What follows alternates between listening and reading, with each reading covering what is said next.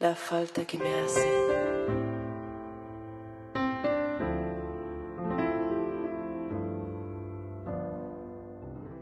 Esto es una forma nueva que encontramos de algo en lo que vinimos trabajando todo el año pasado con Camilo, Casalla y al principio también con Agustín Baragarian, que es que era una especie de programa de radio con imagen que hacíamos desde el Facebook Live, que llamamos La falta que me hace, donde discutimos diversos temas, pero fundamentalmente tratamos de tener una conversación en el que cruzáramos psicoanálisis y otras disciplinas sin abundar en la, malvada infatuación del psicoanálisis de hablar todo el tiempo seriamente. ¿sí? Era serio, pero no, no necesariamente aburrido, extenso, etc. Queríamos hacer algo después dinámico para todos. Eh, las circunstancias actuales nos empujaron a volver a, comunicarnos porque no, no sé, consideramos que es importante en este momento mantener los lazos abiertos, comunicarse, hablar con los demás eh, y particularmente de la clínica. El, el día de hoy eh, lo que hicimos fue proponerle a Jorge Acef, amiguísimo de la casa, como dice Camilo, quien aceptó inmediatamente participar con nosotros. Para nosotros es un gustazo que esté aquí. Eh, y le pusimos un título, enmarcamos esto en un título que fue Hoy, demasiado hoy, el psicoanálisis enredado. ¿Por qué? Se me ocurrió ese título porque tuve la sensación de que eso que ocurrió, no lo nombremos de otra manera por ahora, fue un golpe de real tan certero que compactó el tiempo al medio, de manera tal que acordarse lo que pasaba hace dos semanas ya es la prehistoria. Y pensar lo que va a pasar dentro de tres semanas es de temer. Por favor, apaguen el audio, les pedimos, así no se nos mezcla. Digo, compactado este presente, le pusimos como subtítulo el psicoanálisis enredado. Eso quiere decir cómo se las arregla el psicoanálisis con esto que está ocurriendo y al mismo tiempo el psicoanálisis en las redes, porque evidentemente hubo un cambio que es que empezamos a atender por las redes. Era algo que se discutía y se discutió mucho Entonces, en función de eso, fue, eh, por favor cierren el audio, ¿sí? En función de eso, fue que le propusimos a Jorge una conversación sobre bueno, modos en los que nos, arreglamos hoy en día. Bueno, este es un poco el marco que me propongo para conversar, eh, el tiempo compactado. Arranquemos, Camilo. Sí. Bueno, eh, estuvimos conversando en la semana, los tres bastante. Me parece que, hay, hay, mucho audio abierto. Lo, digo. Sí, pero me, me, dicen que puedo mutear a todos como anfitrión. ¿Desde dónde, Jorge? Sí. No, no lo sé. Eh, sé que se puede, pero no sé cómo. Bueno, vayan hablando que yo lo busco. Bueno, sé que hay muchos amigos, ahí la veo a Gaby, muchos colegas, es una manera de, poder estar, hola Gaby, de poder estar todos de alguna manera conectados, enredados en este momento tan, tan particular y, tan inédito. Eh, me puse en conversación con Jorge, eh, de manera casual, las redes nos llevaron a volver a hablar, hablamos siempre, pero digo, nos, volvieron, nos pusieron en contacto a partir de lo que estaba pasando en Estados Unidos, porque sé que Jorge eh, había vuelto de Estados Unidos el primero de marzo, o sea, ya, ya bastante empezado este asunto de la epidemia, de la pandemia, y, con él compartimos algún material, y, entonces ahí con Charlie fue muy interesante poder proponerle hay algo del audio que está interrumpiendo. Eh, vamos a ver si los micrófonos, eso es lo que les pedimos a la entrada. Sí. Que se pueden silenciar los micrófonos. Sí. Bueno, eh, les estaba contando que conversando con, con Jorge eh, respecto de, él volvió recién el primero de marzo, esto ya estaba bastante avanzado, entonces empecé a interesarme en cómo estaba la cosa ahí. Él tiene muchísima conexión con la eh, New Lacanian School of Psychoanalysis, así se llama, ¿no? Este grupo asociado de Estados Unidos a la Escuela Lacaniana. y que nos cuente un poco cómo fueron los últimos días, cómo fue, cómo era el panorama que se estaba viviendo, qué se está haciendo en Estados Unidos, donde hoy la pandemia realmente está haciendo un estrago, ¿no? ¿Qué respuesta del psicoanálisis ahí? Eh, sí, nosotros, bueno, el grupo se llama Lacanian Compass, el grupo asociado a la New Lacanian School. Y mm, sí, nosotros habíamos hablado un poquito de, lo impactante que, había sido salir de una ciudad. Cuando yo salí, se acababa de descubrir el primer caso. Eh, y, en menos de un mes eh, hay 75.000 contagiados y 1.550 muertos. en menos de un mes. Recién acaba de hablar Trump diciendo que hay que prepararse para lo peor y que en las mejores condiciones eh, se esperarían 250.000 muertos para finales de julio. En las mejores condiciones. O sea que eh, si, si, las cosas salen bien, eh, esa sería la cantidad de gente que se moriría de acá hasta julio, 250.000 personas a mí lo que me había impresionado era la decisión férrea de ese gobierno de sostener abierto todo y mantener en funcionamiento el país a pesar de, de, lo que se venía anunciando desde la Organización Mundial de la Salud y lo que iban haciendo otros países lo que he hablado, anoche tuvimos ayer, ayer al mediodía tuvimos un seminario clínico con Nueva York y mm, por, por acá, por Zoom.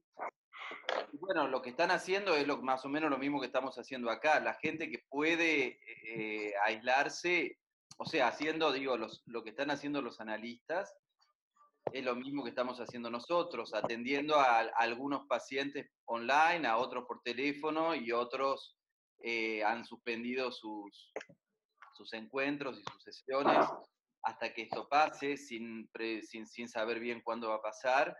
Eh, para ellos, para la escuela, para la New Lacanian School y probablemente para la NEL también, eh, para nueva escuela lacaniana, este modo de trabajo es un modo bastante habitual porque ellos, al, al ser escuelas que tienen miembros en distintos países y cuyos organismos de funcionamiento están distribuidos por distintos países, todo el tiempo están trabajando online. Es decir, que, el, trabajo online para esas escuelas es algo muy habitual. Casi todo lo que hacen eh, a nivel de escuela lo hacen online, eh, porque las sedes son, están en distintas partes del mundo y las actividades que hacen con las sedes específicamente. Pero Estados Unidos es más especial todavía porque Estados Unidos tiene un miembro en Minnesota, dos miembros en California, seis miembros en Nueva York. Eh, están mucho más dispersos. Por lo tanto, casi todo lo que hacen lo hacen online. Te diría que se juntan eh, una vez al año eh, los miembros. se viaja muy poco para actividades porque las actividades se hacen, se hacen, se hacen presencial poco y también atienden muchos pacientes online en condiciones habituales por, por las distancias, sobre todo en California. Eh, mucha gente solicita atención de ese modo. Y bueno, me parece que en ese sentido no les ha cambiado tanto, la vida no les ha cambiado tanto porque están bastante acostumbrados a hacer sus actividades así. Eh, sí están muy asustados y muy impactados. Eh, nosotros, bueno, tenemos una colega que, trabaja en el hospital de Queens, que fue el primer centro de atención abierto al coronavirus, que ahora tiene tres camiones refrigeradores en la puerta para que están funcionando como una morgue auxiliar por la cantidad de muertos. Ella estuvo yendo al hospital a trabajar hasta el lunes a la mañana porque el hospital al ser federal no podía acogerse a las medidas que había tomado el alcalde de Nueva York y, y la situación que, ella describía, no solo en, no solo eh, en el hospital, sino eh, lo, lo fuerte por ahí es ver que quienes tienen dinero eh, se pudieron aislar rápido y se retiraron de la ciudad o se retiraron de la vida de la ciudad. Y la gente que, que tuvo que seguir trabajando, tuvo que seguir trabajando y no le quedó otra. Y que Bueno, eso, eso no es nuevo, ¿no? Eh, acá ya ha pasado que en la epidemia de fiebre amarillo se fue todo el mundo para el norte. Ahora, a mí me interesa retomar, habíamos hablado un poco a la tarde de la resistencia que hubo tanto tiempo a este tipo de prácticas, que ahora se, Sí. hace, ahora se hace obligado y necesario. Sí. Por supuesto que no va a quedar así para siempre, eh, pero me interesa retomar eso a partir de, no pudimos ubicar la referencia, yo por lo menos no pude ubicar la referencia, pero en los principios rectores de la práctica analítica, eh, Eric desarrolla la idea y después apareció publicado como el psicoanálisis una práctica sin estándar, pero con principios. Esto es, no estándar rigidizados, eh, uno podría poner muchos ejemplos y entonces la práctica cara a cara, personal, con presencial, como se dice ahora, sería un estándar que no se puede modificar, pero con principios. Eso quiere decir que nosotros podemos tener esta forma de intervención actual a través de las redes, por eso decíamos enredados, sosteniendo los principios del psicoanálisis. Esto era lo que quería poner un poco en discusión, abrir al chat, qué pensaban, qué se les ocurría, eh, qué piensan de eso. Sí. Sí, en principio eso, y también hablábamos dos, dos puntos que me gustaría resaltar para largar a la conversación y, y que la gente pueda escribir. Le pedimos que silencien el micrófono porque si no nos eh, escuchamos un ruido, no, no podemos escuchar nada más. Estamos bastante, estamos bastante bien, te voy a decir. Ahora estamos bien, sí, pero que se escriba al chat, que podamos Sí, sí. charlar entre todos. Hay dos artículos eh, que salieron muy rápidamente que a mí me parecen muy interesantes. Pu- Puedo no, no tener ahora fijo los nombres, pero uno es el de Miquel Basol, donde diferencia lo real de la naturaleza de lo real del psicoanálisis, Sí, diciéndonos que el COVID-19 es un real de la naturaleza, un real con ley, mientras el real del psicoanálisis es un real sin ley, que no solo sirve para la distinción, sino que nos orienta, eh, en la clínica, quiero decir. Y el otro es el de Marilyn Bruce, ¿verdad? Donde hace un énfasis en el deseo que puede aparecer frente a, este, a esto que nos está aconteciendo de- manera, de, alguna, de alguna manera contingente. Ese, En- fue, ese fue mi planteo en, en alguna de nuestras discusiones, y yo lo había publicado en el grupo. El artículo de Miquel, eh, para mí, tiene una perla, que es que él llama al COVID-19 una enorme burbuja de sentido a punto de Sí. explotar. Me pareció que era un dato genial que lo ubicara eso. ¿no? La respuesta del COVID. Y el de Marilyn Bruce va un poco en esa, en esa línea, ¿no, Camilo? O sea, sí, porque lo que hace, lo que hace Miquel Basols en ese artículo, por lo menos para mí, la pregunta que yo eh, empecé a, a tramitar, en, en- nosotros en Sudamérica tenemos esta, esta experiencia, que no es la de Estados Unidos. En Estados Unidos hubo una no prevención decidida, lo mismo que en Brasil, incluso una campaña para la no prevención. La no prevención es una posición subjetiva de aquel que lidera, en este caso, un país. No prevenir, actuar sobre lo que acontezca.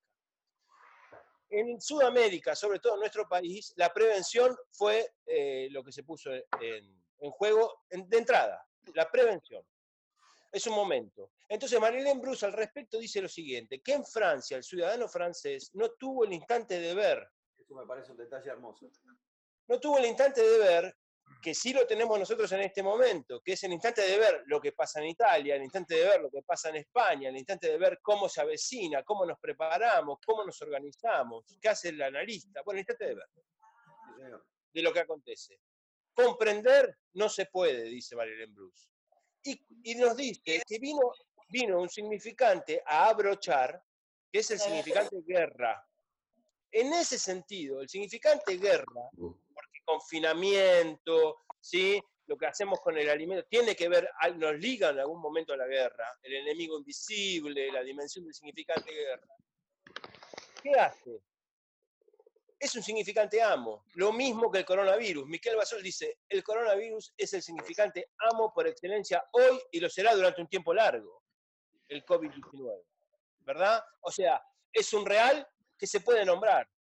Pero ojo, y es lo último que quiero decir para ceder la palabra. Lo que nos dice es que el tiempo de la ciencia, pensemos en el discurso capitalista de Lacan, El discurso de capitalista de Lacan no solo está hecho para mostrarnos que se producen objetos en serie incesantemente para la demanda del sujeto, que cree demandar al sujeto. No solo está para eso. Miller empieza sueltas, no se cansa de decirnos que la alianza de la ciencia con el discurso capitalista es lo que comanda en el lugar del otro del otro. Miquel Basol lo dice. Al lugar del otro del otro puede advenir la religión, la ciencia y el discurso capitalista. Esa sociedad, discurso capitalista-ciencia, ha hecho síntoma. Está lenta, está torpe, no puede resolver la urgencia subjetiva actual. ¿Sí? La demanda del sujeto, la angustia del sujeto. Y eso es a lo que nos enfrentamos ahora, ahí tiene que responder el psicoanalista, poniendo el cuerpo, ya sea la voz, el teléfono, la, imagen.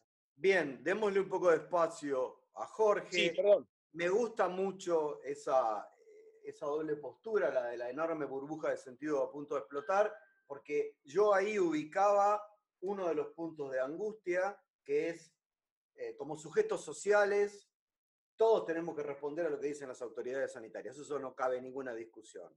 Ahora, no somos solo un sujeto social, tenemos una otra parte que nos comanda, sujeto del goce, podríamos decirlo, que de alguna manera se insurrecta, quiere protestar, quiere hacer otras cosas y el retroceder frente a esa singularidad, creo yo, genera más angustia aún que el confinamiento, que yo no escucho demasiado en los pacientes.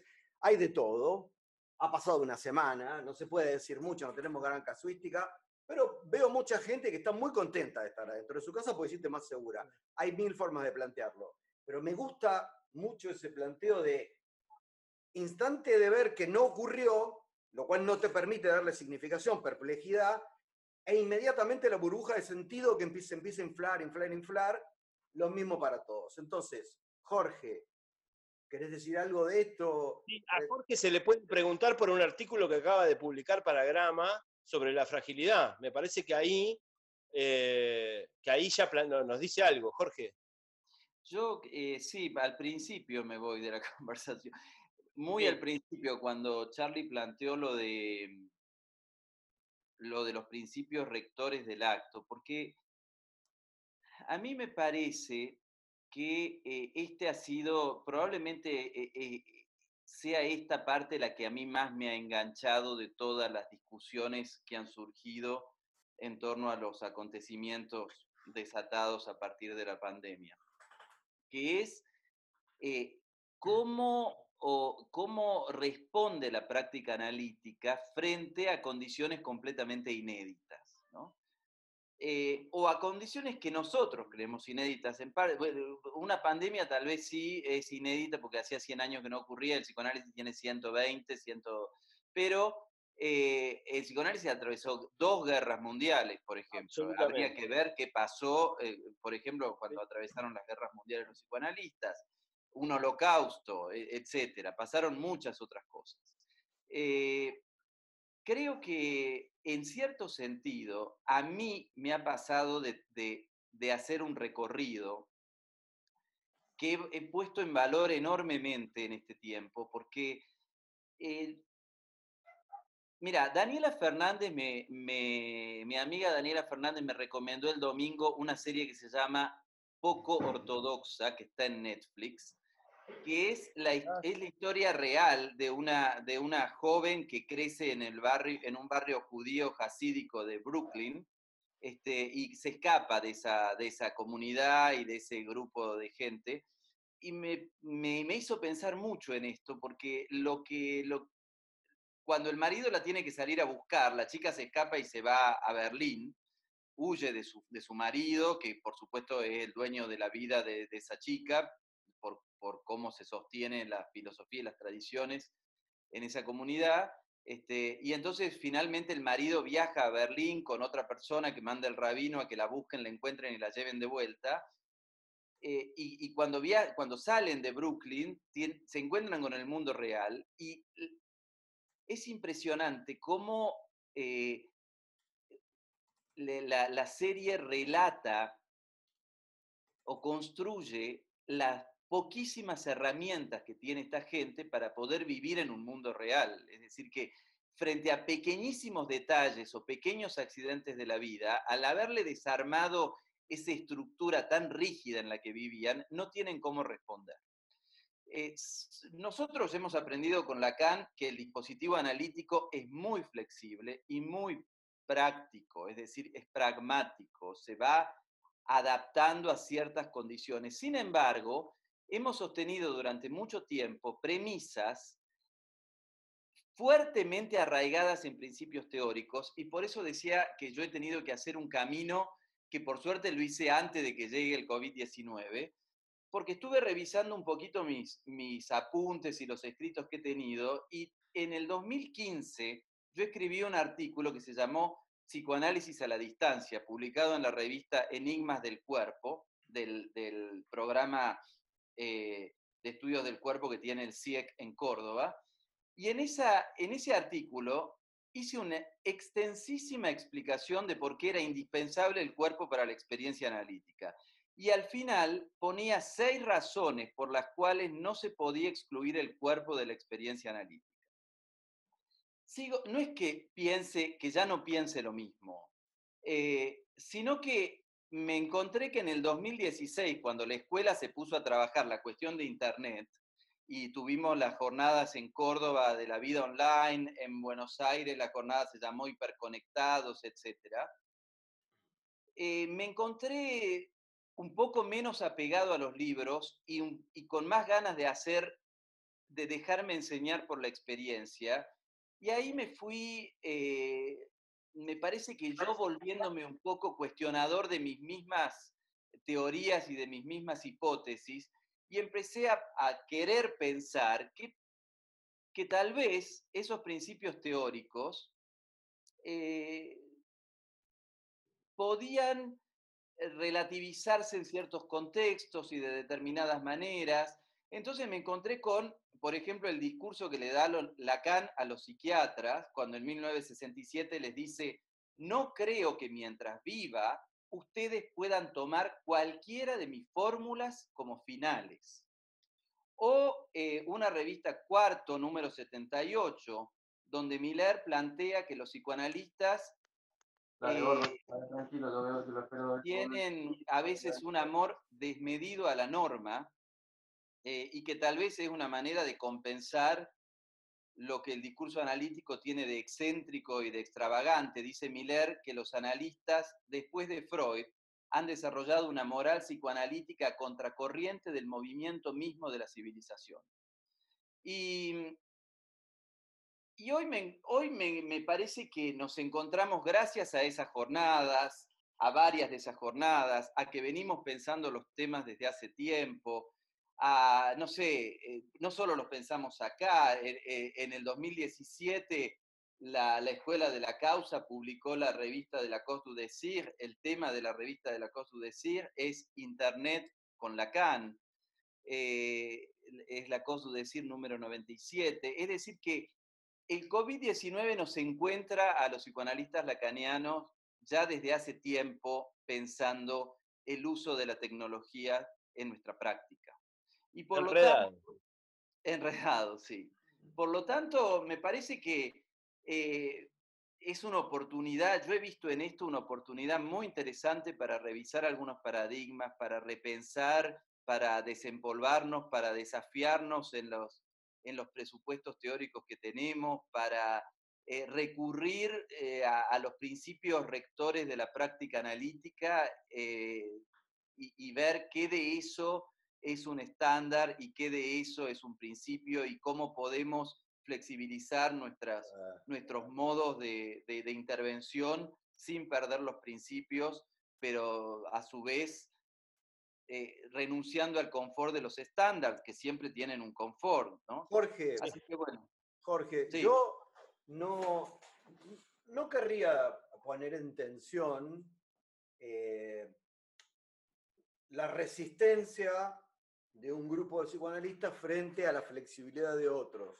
Para eso, está buenísimo algo que envía Jorge Sanda. Eh, les pedimos que entren al chat y si quieren envíen preguntas. Jorge dice en el chat, dice Miller que la ortodoxia es segunda en relación a la herejía. La herejía puede ser vista retroactivamente respecto a la ortodoxia. Él pregunta, ¿estamos en este momento? eh, es interesante plantearlo en vez de flexibles inflexibles, que bueno, está dicho. Hay algo de eso, pero no es eso lo importante. Está bueno como lo plantea, como recuerda como lo plantea Miller, eh, en, en esa tensión, en esa oposición entre herejía y ortodoxia, ¿no? Porque la ortodoxia es la que hace que digamos que aquel se ponía la misma corbata durante 30 años y la herejía es la que viene a romper eso, ¿sí? Mm. Eh, así que eh, lo tiro como para que lo discutamos, lo tiro como para que abramos las, las preguntas en el chat, porque ya llevamos más de 30 minutos, o sea que quedan 10. ¿sí? Sí. Así que empecemos por esa. ¿Qué piensan? Empecemos a conversar, sí. Claro, ¿qué piensan de la relación entre ortodoxia y herejía para pensar este fenómeno? Sobre todo en este tiempo. Claro. Gaby, Gaby, ¿querés escribir algo en el chat? Porque lo podemos desarrollar nosotros. O sea, porque, a ver, venimos bien con respecto al tema de los micrófonos y todo eso, están todos muteados, podemos conversar, lo podemos seguir nosotros. Gaby dice no por el momento, yo se los voy leyendo el chat. Eh, bien. está bueno como se plantea eso de que, a ver, lo quiero decir bien. La ortodoxia, a ver, Soar dice, me parece que hay que pensar en la coyuntura, pero también más allá de ella. Bien, me- está, está bueno lo que plantea, ¿sí? Lo tomaría Soar en relación a estos dos parámetros, que es que, bueno, yo pensaba que se lo puede relacionar con lo contingente, eh, lo necesario, lo posible y lo imposible, de cómo el psicoanálisis siempre es un invento que es interpelado por lo contingente. Entonces, esto es una contingencia que Marilyn Bruce plantee, que no hay, no, no hay ni siquiera instante de ver, es que es algo más fuerte que una contingencia. Es algo que golpea mucho más fuerte, entonces rompe la ortodoxia al medio y provoca esta respuesta. Por otro lado, respuesta que es necesaria. No sé qué, cuál fue la A experiencia de lo que me ustedes. parece, a mí lo que me parece fundamental es que eh, no, no- no pensé en un grupo de psicoanalistas y otro, no, nunca pensé eso. Pensé que eh, Lacan rompe con una ortodoxia, es decir, que Sí. la No, ortodoxia yo- se rompe, allá- se rompe allá y así. Yo lo planteé, Ah, yo, yo. en- Está bien. Entonces, lo que de lo que se trata es de recuperar ese, ese, esa raíz que tenemos como eh, marca de nacimiento, digamos, que nos ha permitido eh, un dispositivo eh, muy amplio, orientado siempre por la singularidad. Y a mí me parece que este, en este contexto este, en el que estamos, vamos a ver eh, de un modo privilegiado cómo cada singularidad se pone en juego frente al acontecimiento tremendamente imprevisto en el que vivimos. Eh, entonces, en algún caso se elegirán los medios, en algún caso hablaremos por teléfono, en otro caso un paciente dirá quiero volver cuando esto pase, otro paciente dirá por un tiempo me retiro, tal vez después llama, otro sigue online y después se retira. Vamos a ver cómo, cómo responde cada uno. Y también Sí. me parece muy interesante que es lo que yo- es la respuesta singular de cada sujeto frente a esto. Eh, me ha parecido eh, maravilloso escuchar cosas muy novedosas en algunos casos que aparecieron a partir de el- el- la bomba que cae cuando, cuando nos encontramos con esto de golpe. Sí, perdón, Camilo. No, no, eh, No, no, no, te estaba escuchando, te estaba escuchando y pensaba en una conversación que tuvimos en un grupo también por Zoom con los colegas de distintos lugares del país, en los que estaba Marcos Pelizari de La Pampa, que él decía algo muy, a partir de, de, de lo que pasa en el 2011 en Madrid, en el metro, ¿verdad? El atentado y demás, que no hay el trauma generalizado para el psicoanálisis Mm, no existe el trauma generalizado. Lo que hay ahora sí me parece, hoy hablábamos eh, tempranamente en el grupo que tenemos los tres, hablábamos de si es un trauma para el discurso capitalista científico, podríamos llamarlo así. Tal vez eso lo veremos con el tiempo. Camilo, ¿Sí? dos- Algunas voces. dos intervenciones. Eh, Sí. Quiero ver si puedo subir el chat. Sí. Jorgelina dice, ¿no es algo más básico lo de estar a la altura de la época? Sí, tiene razón, ¿no? La respuesta del psicoanálisis. Es estar Sí. a la época. Y Gaby Rodríguez plantea que pensaba que así como hay una tensión entre ortodoxia y herejía, la hay entre singular y colectivo. No se puede hacer estándar. Era lo que yo planteaba al principio. Claro. La respuesta del sujeto social es colectiva. ¿sí? Y debe ser colectiva la respuesta del sujeto social. Yo no le diría a ningún paciente que, salga a la calle. Ahora, lo singular de cada sujeto, esto es propio de cada uno. En eso retomo lo que planteaba Jorge, eh, porque por lo menos lo que yo recibí de algunos pacientes fue la respuesta, por ahora no, o sea, la semana pasada, Sí. por ahora no voy a continuar por este medio, voy a continuar cuando pase todo esto, o sea, no había recibido el golpe de knockout. Sí. Se Sí. pensaba, la semana que viene, o sea, ahora, voy para tu consultorio. Y a los tres días, hola, sí, la verdad que querría retomar. Y después me encontré, y esto lo hablábamos con Jorge, que con uno había que hablar por teléfono, con otros habría que explicarle cómo funciona el Zoom, con un tercero había que poner el Skype. Un cuarto me pedía FaceTime, que es un programa de la Mac. Eh, Un quinto me escribía por SMS, ya era el colmo. Sí, el SMS ya es, para mí es imposible. Pero sí, claro, apareció ese punto, ¿no? La respuesta de cada uno. Eh, Bueno, en ese sentido, Charlie, permitime, me parece que vamos esclareciendo algo de la conversación, el psicoanálisis, incluso en esta coyuntura, guardián de la singularidad, incluso en este, en este empuje del todo del colectivo que decías vos, psicoanálisis como guardián de la singularidad, atemperando, pero sin empujar al todo que lleva, ya sabemos, a lo peor. ¿no? Bueno, permítanme una cosa, porque eh, quería decir que el tiempo es tirano, ¿no? Es, impo- imposible, no decirlo. Otros, llegan otros mensajes. Eh, Jorge pregunta cómo pensar la singularidad en un aislamiento impartido, una especie de elección forzada. Dice que CISEC dice al respecto, algo al respecto. Unwrap dice, la práctica por internet se venía dando, sí, gente que se mudaba, ahora es casi excluyente. Hay quienes, prefieren interrumpir y otros no. Es cierto que se venía dando. Lucas Simón, una supuesta certeza entra en crisis. La garantía que imponía el encuadre no ha sido garantía de una práctica analítica. La consistencia imaginaria de lo evidente no es tal. Habrá que poner a prueba el acto analítico en estas condiciones. Sí, eh, me encanta ese punto. Jorgelina dice, la ortodoxia en algún momento necesariamente va cediendo. Sí, por golpes de, de contingencia tan fuerte como esto. Singularidades. Eh, Unwrap dice, singularidades. También hay que tener en cuenta que mucha gente no puede asegurar, asegurar privacidad en su casa. Es un gran dato. Me he encontrado con pacientes que se tienen que ir a la terraza Sí. para hablar porque no quieren que los escuche tal o hablan Sí. bajito. ¿sí? Al auto. Es una cosa Sí. maravillosa, o sea que es la respuesta singular de cada uno. Eh, Sí. Roxana Vega Alonso dice, es notable como queda una vez más demostrado que el punto es lo singular. Sí, se puede ir encontrando eso como resumen. Daniela Fernández dice, personalmente me encontré con los adolescentes. Para que se. Ahí está. Los adolescentes se sienten muy cómodos y felices de ser atendidos online. Sí, eso es muy interesante para pensar en relación eh, a un artículo de Brodsky que se llama Elogio de lo virtual, donde Brodsky se ríe un poco de la Sí. ortodoxia ya hace mucho tiempo, y Sí. yo lo ligaba con que es así como se plantea que los adolescentes ya tenían esa práctica.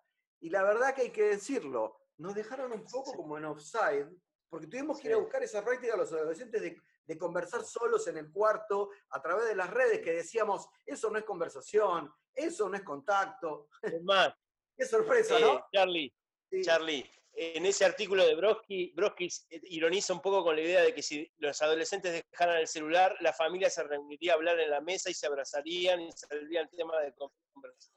Iro- ironiza exactamente. Porque ideal que quedó un poco sí. de nuestra. Eh, bueno, van quedando que- creo que cuatro minutos, hay, hay, más, hay más preguntas, pero yo le dejaría el cierre a nuestro invitado, si él quiere. ¿sí? Sí. Eh, a la tarde hablábamos de si le podíamos poner un nombre a esto que estaba pasando, pero bueno, no sé si lo vamos a lograr. Esto queda grabado. Lo interesante de que quede grabado, y yo voy a tratar de que cuando quede grabado poder subirlo para poder seguir discutiendo.